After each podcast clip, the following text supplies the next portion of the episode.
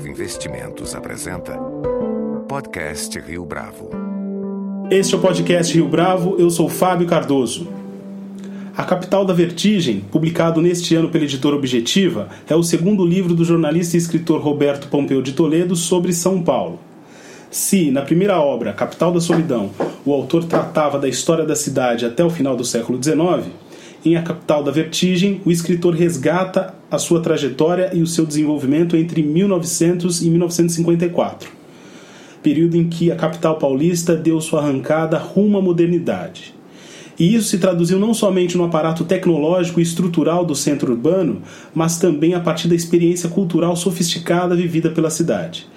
Para falar um pouco do livro e da experiência de tê-lo escrito, nosso entrevistado de hoje no podcast Rio Bravo é o autor Roberto Pompeu de Toledo. Roberto, muito obrigado pela sua participação, pela sua presença aqui no podcast Rio Bravo. É um prazer. Então, é, gostaria de começar falando exatamente dessa transição do último livro sobre São Paulo, Capital da Solidão, para esse A Capital da Vertigem. É, o quanto da pesquisa realizada no primeiro livro estimulou essa segunda empreitada? Nada. Pelo seguinte, porque eu tinha, ao terminar o primeiro livro, eu tinha decidido encerrar esse assunto. Eu não queria mais escrever sobre esse assunto, mesmo porque eu não queria ficar monotemático. Aí por que, que eu voltei a, a esse assunto? Porque, em primeiro lugar, eu não encontrei um tema histórico que me atraísse. Escrevi um romance nesse intervalo, escrevi alguns contos que não publiquei, continuei a minha atividade jornalística, evidentemente, que é o meu ganha-pão. Em 2009, eu assumi uma, um compromisso de fazer um projeto de um museu da história de São Paulo, um projeto do governo estadual. E eu trabalhei durante dois anos nessa história. Trabalhei porque também eu estava com disponibilidade, estava precisando de um trabalho, eh, enfim, que me rendesse alguma coisa. E, mas e esse, esse trabalho se encerrou depois de dois anos. Eu fiz o projeto e não foi para frente, ou pelo menos por enquanto, sei lá quando, que pode ser retomado essa ideia de fazer um museu da história do Estado de São Paulo. Essa era a ideia. Em 2010, eu, eu eh, já que eu tinha voltado a esse assunto, acumulado mais eh, conhecimento a, a, a, a respeito do, do período e tal, eu resolvi retomar e refazer e, e voltar a esse assunto. Então, entre 2011 e 2014, eu me empenhei nesse livro. É uma transição, agora falando um pouco do conteúdo da história, é uma transição bastante, uh, bastante abrupta essa entre os, a história de São Paulo no período anterior e esta da, da primeira metade do século XX eu chamei de a capital da vertigem e o outro eu chamei de capital da solidão. Pelos, pelos títulos já se vê que a coisa muda de figura de maneira drástica. A São Paulo que eu, que eu deixei lá no, no, no, no livro anterior, nas últimas décadas do século XIX, 1872, era no, no censo uh, realizado então, ainda no período do Império, o primeiro censo nacional de 1872, São Paulo era a nona é, capital, nona cidade do Brasil em população. Eu estava atrás de Porto Alegre, de Cuiabá, de Niterói, enfim, e além de, evidentemente, de Recife, Salvador e Rio de Janeiro, que já nasceram centros importantes.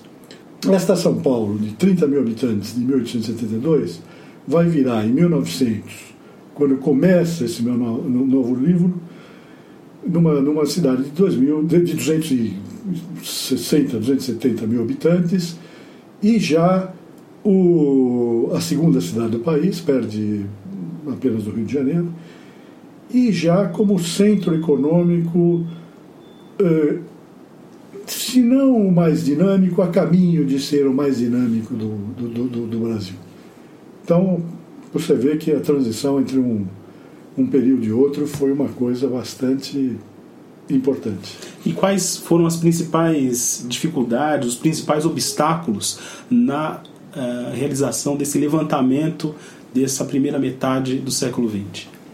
Olha, uh, é um período em que as fontes são muito mais fartas, né? existem muito mais fontes do que o período anterior.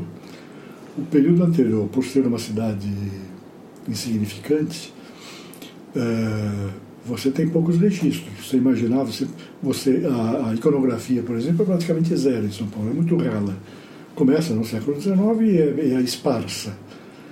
Literatura, zero. Imprensa, quase zero. Começa no, no final desse. No, na segunda metade do século XIX tem alguma coisa, mas muito pouca. Então, os registros da, desse período, desses três séculos e meio iniciais de São Paulo, são muito pequenos, são muito poucos. Já no século, no século XX, eh, nesse período posterior, o meu desafio é outro: era enfrentar uma enorme quantidade de, de, de fontes e, a partir daí, fazer a minha própria seleção pessoal. Né? Agora, muito facilitado também, por outro lado, pela, pelo avanço tecnológico que houve entre a feitura de um livro e outro. Um livro eu fiz entre 1999 e 2003 em que a internet ainda engatinhava. E, e agora, né, no, no, período atual, eu tenho. E eu, eu frequentei muito bibliotecas né, nesse período, nesse outro livro.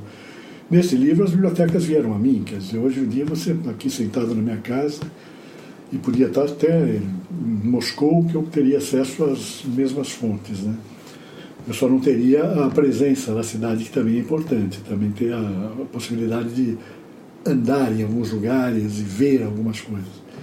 Mas você tem hoje uma facilidade, por exemplo, inestimável, que é a imprensa, os acervos, as coleções dos jornais disponíveis online. Foi uma fonte de primeira ordem para mim nesse livro. É, você tem também teses, livros, enfim, muitas outras coisas que você uh, obtém via internet.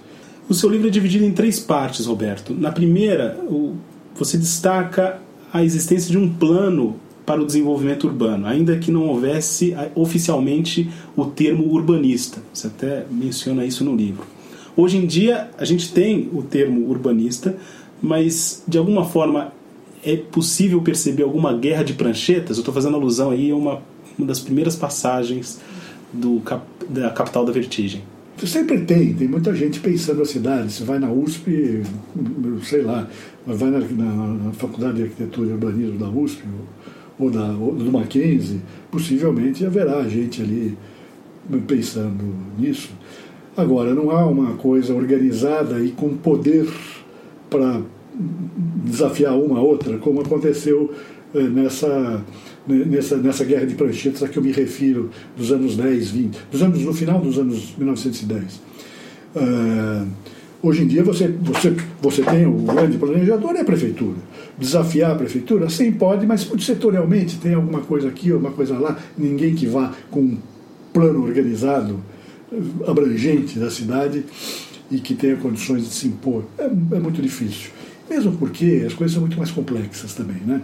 Hoje em dia, aquela, aquela cidade de 240 mil habitantes do, do, do de 1900, de, a caminho, lá em 1910 já tinha lá seus 350 mil por aí.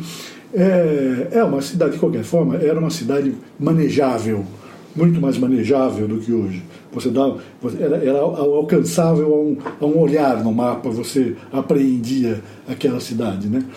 E uma cidade que demandava berrantemente uma reforma, uma atualização do seu mapa, de forma a, a, se, a se, preparar para os fluxos eh, econômicos, sociais e, enfim, que estavam à vista. Né? Ainda em outra passagem, no começo do livro, você observa como a centralidade da cidade tomou rumos diferentes ao longo do tempo. Você acredita que isso tem a ver com uma característica específica de São Paulo? Não, acho que todas as cidades têm esse tem uma, uma, uma, certa, um certo momento em que elas se definem de um lado para o outro. E em São Paulo, uma coisa muito importante, muito decisiva, foi o viaduto do chá. O, a inauguração do, do, do viaduto do chá, na década de 1890, é, propiciou uma saída para o lado oeste. Quer dizer, você imagina o que, que era aquilo? A cidade encravada naquela colina histórica, quer dizer, encravada literalmente, porque de um lado era quase uma ilha, De um lado você tinha o rio Tamanduateí, do outro o riacho eh, e de outro uma, uma área meio alagada, aquelas várzeas do, do, do Tamanduateí. É, na época primitiva, na época dos jesuítas, até para chegar a São Paulo eles precisavam usavam pontes em certas épocas do ano, não tinha como chegar na colina histórica a seco, sem molhar os pés. Né? E às vezes molhar fundamente mesmo, até as canelas ou mais, até as coxas. É, então, quando se faz o viaduto do chá, se define uma saída de São Paulo para o lado oeste. Você imagina como é que era antes, quer dizer, o Anhangabaú é uma coisa, o Vale do Anhangabaú, que hoje é lá bonitinho, primeiro era um parque, hoje é um meio cimentão, mas de qualquer forma um vazio, até bonito até ainda hoje. Mas o que, que era aquilo?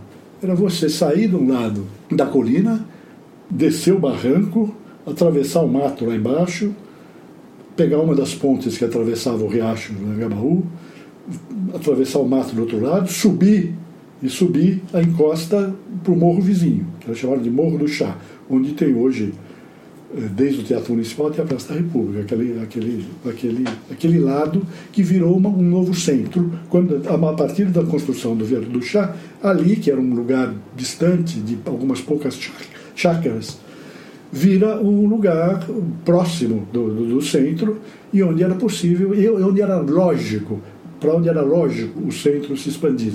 Né?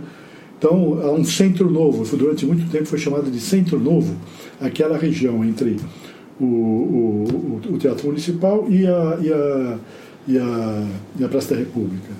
Né? Ah, aquilo definiu o rumo da centralidade da cidade, quer dizer, que veio para o oeste. Né? Tudo isso, quer dizer, eu insisto, desencadeia-se a partir do momento em que se faz o viaduto do chá. Você destaca também a personalidade do conselheiro Antônio Prado como uma das peças fundamentais para compreender o que seria o paulistano. Conte para a gente um pouco a respeito dessa ideia de paulista e paulistano que marcou o século XX. O conselheiro Antônio Prado é um homem do século XIX. É um grande fazendeiro, né?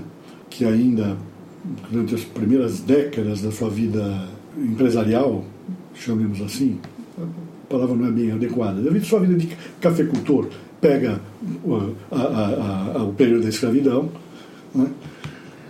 é, a família é a família mais poderosa, a família Prado, né? ele já é descendente do velho, um outro Antônio Prado, avô dele, que era o Barão de Guape, a mãe dele, Dona Veridiana, também todos eles grandes proprietários de grandes extensões de terra, grandes produtores de café. O conselheiro Antônio Prado, e ao mesmo tempo, era um político. Quer dizer, ele foi no, no Império, ele ganhou esse título de conselheiro, né, foi ministro algumas vezes, e uh, chegou a ser, na carreira política, foi o primeiro prefeito de São Paulo. Essa figura do prefeito não existia durante o período colonial nem imperial. Quem mandava nos, nas, nos municípios era a Câmara Municipal, e a figura do prefeito foi introduzida pela pela República, que São Paulo começa em 1898, 99, que, na, que é, a, é, é a eleição do primeiro prefeito, que vem a ser o conselheiro Antônio Prado, que era a figura dominante da época, a figura mais respeitada, o patriarca. Mais importante, talvez, do que isso, o conselheiro Antônio Prado faz a transição do grande cafeicultor, do dono da, da fortuna feita com a maior riqueza brasileira, que era o café, para o empresário, para o industrial, né? o empresário de múltiplas atividades. Ele sabe reciclar o seu capital da cafeicultura para uma atividade multi-empresarial. Ele, ao mesmo tempo, é um industrial que faz a primeira fábrica de vidro da América do Sul, que é a Vidraria Santa Marina, que existe ainda ele é industrial também, que faz o frigorífico em Botucatu. Ele é um banqueiro, que faz o Banco do Comércio e Indústria, Banco do Comércio e Indústria, principal, principal acionário e diretor, grande acionista de estradas de ferro, paulista e mogiana, diretor, presidente da, da Companhia Paulista de Estradas de Ferro durante algumas décadas, décadas Então, essa figura, quer dizer, figura, em primeiro lugar, é uma figura de uma espécie de patrono do empresariado, se você. Nunca ninguém o chamou assim, mas eu o chamo. Patrono do empresariado paulista. Ele funda essa figura do empresário paulista. E, ao mesmo tempo, quer dizer, isso eu recorro até um, é, o, é um outro autor que chama assim, de uma figura emblemática do paulistano, no sentido de que era um homem é, dedicado ao trabalho, é, austero, né? que é mais ou menos a figura que ficou um pouco marcada, não sei se hoje em dia ainda, mas pelo menos nessa primeira metade do século XX, nesse período do meu livro, é, é uma figura do paulistano. Em outra passagem, é, você comenta a importância do novo como elemento chave, fundamental das transformações que vinham acontecendo na cidade. Tudo que era novo era por si, era per se muito bom. Uhum. É, você acredita que ainda hoje essa é uma característica, essa é uma marca é, da cidade de São Paulo? Eu acho que mais recentemente, quer dizer, eu acho que sim, fomos novidadeiros durante muito tempo, nesse período do meu livro e depois também, mas mais recentemente há um, uma, uma maior preocupação com preservação, com patrimônio histórico. É, isso me leva a, a, a nuançar um pouco essa nossa, essa nossa essa nossa predileção pela mudança. São Paulo é uma, é uma cidade que, como definiu o Benedito Lima de Toledo, que é um eminente historiador da cidade, é um palimpsesto, né, em que você vai jogando um em cima do outro. E a, a, a pele de São Paulo e é assim mesmo, quer dizer, a cidade, da, a cidade colonial não tem nada a ver depois com a cidade imperial, a cidade imperial não tem nada a ver com a século XX, uma vai se sobrepondo à outra, vai se construindo em cima da outra. Mas uh, eu acho que mais recentemente começou essa preocupação. Hoje em dia você tem lá pontos que você preserva, uh, tem um cuidado, um pouco, um pouco mais de cuidado com a história são Paulo teve uma, falando nisso, quer dizer, São Paulo teve uma grande sorte que preservou o seu centro histórico. Uh, um desses planos nessa guerra de prancheta ia passar por cima do centro histórico. Ia ser uma vinidona ali e acabou. O plano vitorioso fez um cinturão em torno, né? dentro, da, dentro da colina mesmo, mas um cinturão formado pelas ruas Boa Vista, Liber Badaró, depois Lago São Francisco, Praça da Sé, fez, fez uma coisa assim. Então preservou mais ou menos, preservou quase que integralmente, apesar de algumas ruas serem alargadas tal, o, o me, os meandros ali daquele centro. Você caminha pelo centro histórico de São Paulo, você percorre uma geografia que é a mesma do, do começo desse livro, do, do, do século XIX. Quer dizer, é uma geografia que hoje tem mais de 100 anos, o que é, não, não é pouca coisa no Brasil. Muito já foi escrito a respeito da semana de 22 e é, acredito eu inviável escrever um livro sobre São Paulo, sobre a história de São Paulo sem mencionar a Semana de Arte Moderna de 1922. É, São Paulo seria a capital da vertigem sem essa não, semana? Não, não. Com toda a minha veemência, digo que não. Muito dessa vertigem está na cabeça das pessoas. Né?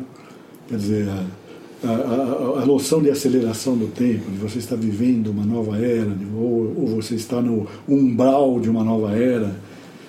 Isso muito, muito, muito a percepção que as pessoas tinham do tempo, da velocidade, a velocidade a, a partir até dos meios de transporte que andavam mais depressa. Né? Tinha motores, tinha bondes, tinha mo, mo, mo, os, os automóveis que se que substituíam os, o, o, a tração animal, eh, a eletricidade. A eletricidade é uma coisa espantosa. Se você, hoje para nós é uma coisa tão simples, né, que você clica, aperta ali o, o botão né, e acende a luz. Mas a eletricidade é uma coisa, uma coisa invisível, inodora e mágica. Né? E naqueles, naquele período era uma extraordinária novidade. Né? Você, o que, e as possibilidades que a eletricidade oferecia. Tudo isso compõe a vertigem a que eu me falo, ao que eu, a que eu me refiro. E na cabeça dos modernistas, a cabeça dos modernistas é, é, era isso. Quer dizer, estamos vivendo uma nova era, precisamos de uma nova linguagem, precisamos de novos equipamentos, atualizar tudo isso que está na nossa frente. Esse século XX sepultou o passado e nós precisamos encontrar as novas linguagens, os novos meios de decifrá-lo e interpretá-lo. os anos 20, é a cabeça vertiginosa dos modernistas. Eh, na verdade, eles não estavam apenas eh, renovando, eles estavam criando a literatura paulista, que não existia. Né? Estavam criando a literatura brasileira, paulista. E criando em moldes que diferenciavam dos modelos que eles tinham do século XIX, de modelos que eles tinham, evidentemente, de, outras, de outros centros, porque São Paulo não tinha, São Paulo não existia. Mas tinha lá o modelo, um modelo de literatura brasileira feito no Rio de Janeiro, feito, feito no Nordeste, e principalmente os modelos internacionais que, que, que eles conheciam e que admiravam. Então, não, sem essa, sem essa percepção da parte dos modernistas, que meio que acompanham o meu livro inteiro e, e eu vou um pouco nas pegadas deles e porque eu acho que eles são grandes intérpretes desse momento. Né? E se você tivesse que escolher um desses intérpretes em termos dos escritores, falando dos escritores, qual seria esse intérprete? Ah, o, a, a, a, o modernismo paulista se, estrutura em torno da, da dupla Mário Andrade e Oswaldo Andrade. E da dupla e das tensões entre eles e do que eles representam, é que são coisas opostas. Né?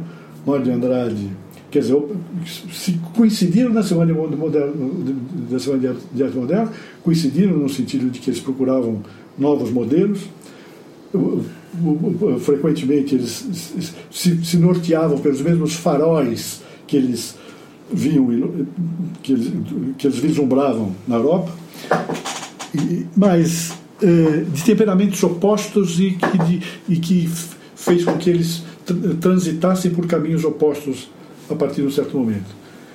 O Mário de Andrade, um sujeito eh, reflexivo, estudioso, eh, erudito. O, o de Andrade, um sujeito explosivo, sarcástico, né? pouco estudioso, né? na verdade, muito, muito inteligente, muito rápido em apreender as coisas mas pouco pouco dado a, a aprofundar ao estudo e a aprofundar os, as pesquisas que levariam ele a fazer a, a, sua, a sua, obra. Né? O Mário de Andrade, é, se, você, se, eu fosse escolher algum deles, o Mário de Andrade é um sujeito mais importante é, para a cultura brasileira. Quer dizer, o Mário de Andrade ultra, ultrapassa o, o, o, o, significado dele, a herança que ele deixa, ultrapassa de um simples escritor. Ele não é apenas um, o, poeta, não é apenas o ficcionista que faz Macunaíma, que já seria grande coisa, mas ele é o pesquisador do folclore, ele é o é, musicólogo, né? ele é o crítico de artes plásticas, ele é capitão do time da cultura brasileira no século XX. E ele orienta o Brasil no sentido de si mesmo. Mas ele é uma figura crucial, apesar. Não, ele, o Mário Nadal não é o maior escritor do século XX, tem vários melhores do que ele, Graciliano Ramos, Guimarães Rosa. É, não é o maior poeta, muitos são melhores que ele, o Carlos Giovanni Haddad, o, o, o João Cabral de Melo Neto, Manuel Bandeira, todos são poetas melhores do que ele, mas não ninguém é maior do que ele como figura global da cultura brasileira. Imagino que seja difícil destacar uma passagem ou um acontecimento. A gente está encerrando a entrevista. Mas se assim fosse possível, na sua avaliação, qual é o momento que define essa guinada vertiginosa da cidade de São Paulo? A vertigem é composta de vários elementos. Né? Tem a vertigem demográfica, em primeiro, primeiríssimo lugar, a vertigem demográfica em segundo, a, a vertigem econômica, especialmente a industrial, industrialista, tem a vertigem cultural, né? é, tem a vertigem social, da qual nós não falamos, mas enfim, é, a, a, indústria tem a sua contraparte, o seu, seu lado B na criação de um operariado e, e, e, nas lutas operárias, quer dizer, é uma coisa importante no período também, quer dizer, sacode a poeira da, da, da, da, da tranquilidade social. É, tem todos esses elementos. Né? Eu escolhi como emblemático do período, isso é um, mais ou menos, não sei se responde a tua pergunta, acho que é meio paralela a sua pergunta, mas enfim. A construção do Monumento das Bandeiras, quer dizer, que eu, com a qual eu começo o livro e concluo o livro.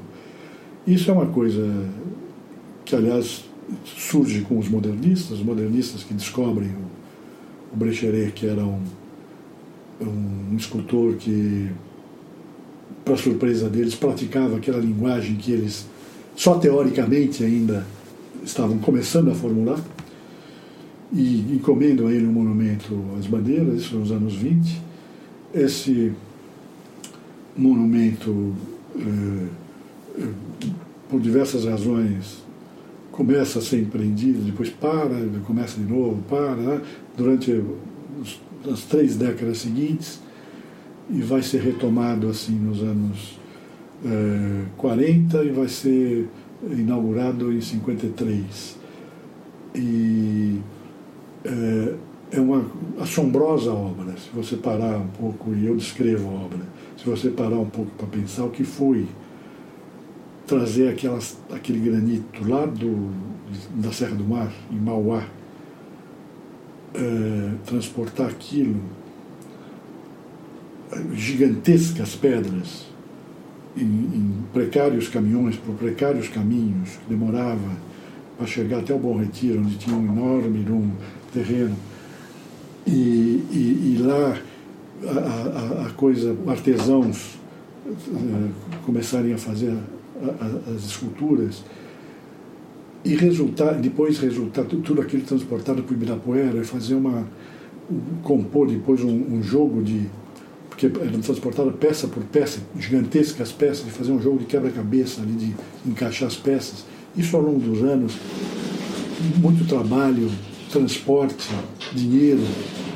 Você fazer uma obra daquele tamanho, que é uma obra de arte, que você, ou seja, não tem nenhum resultado econômico imediato, pelo contrário, tem, é zero, é só despesa, é inútil, suponho meu nome. Isso significa como as, as cabeças estavam voltadas para uma. Como, como as cabeças tinham. A, a, a, como achavam que a cidade eh, tinha um grande futuro pela frente e merecia até coisas inúteis como essas. E que jamais ia. Nada, nada, o, o, o nada obstacularia a sua, a sua caminhada. Tudo estava ao alcance da mão. Roberto Pompeu de Toledo, muito obrigado pela sua participação no podcast Rio Bravo. Muito obrigado, eu que agradeço. Gostei muito do papo. Com edição e produção visual de Leonardo Testa, este foi mais um podcast Rio Bravo. Você pode comentar essa entrevista no SoundCloud, no iTunes ou no Facebook da Rio Bravo. Com edição de André Luiz Nascimento e produção visual de Leonardo Testa, este foi mais um podcast Rio Bravo. Você pode comentar essa entrevista no SoundCloud, no iTunes ou no Facebook da Rio Bravo.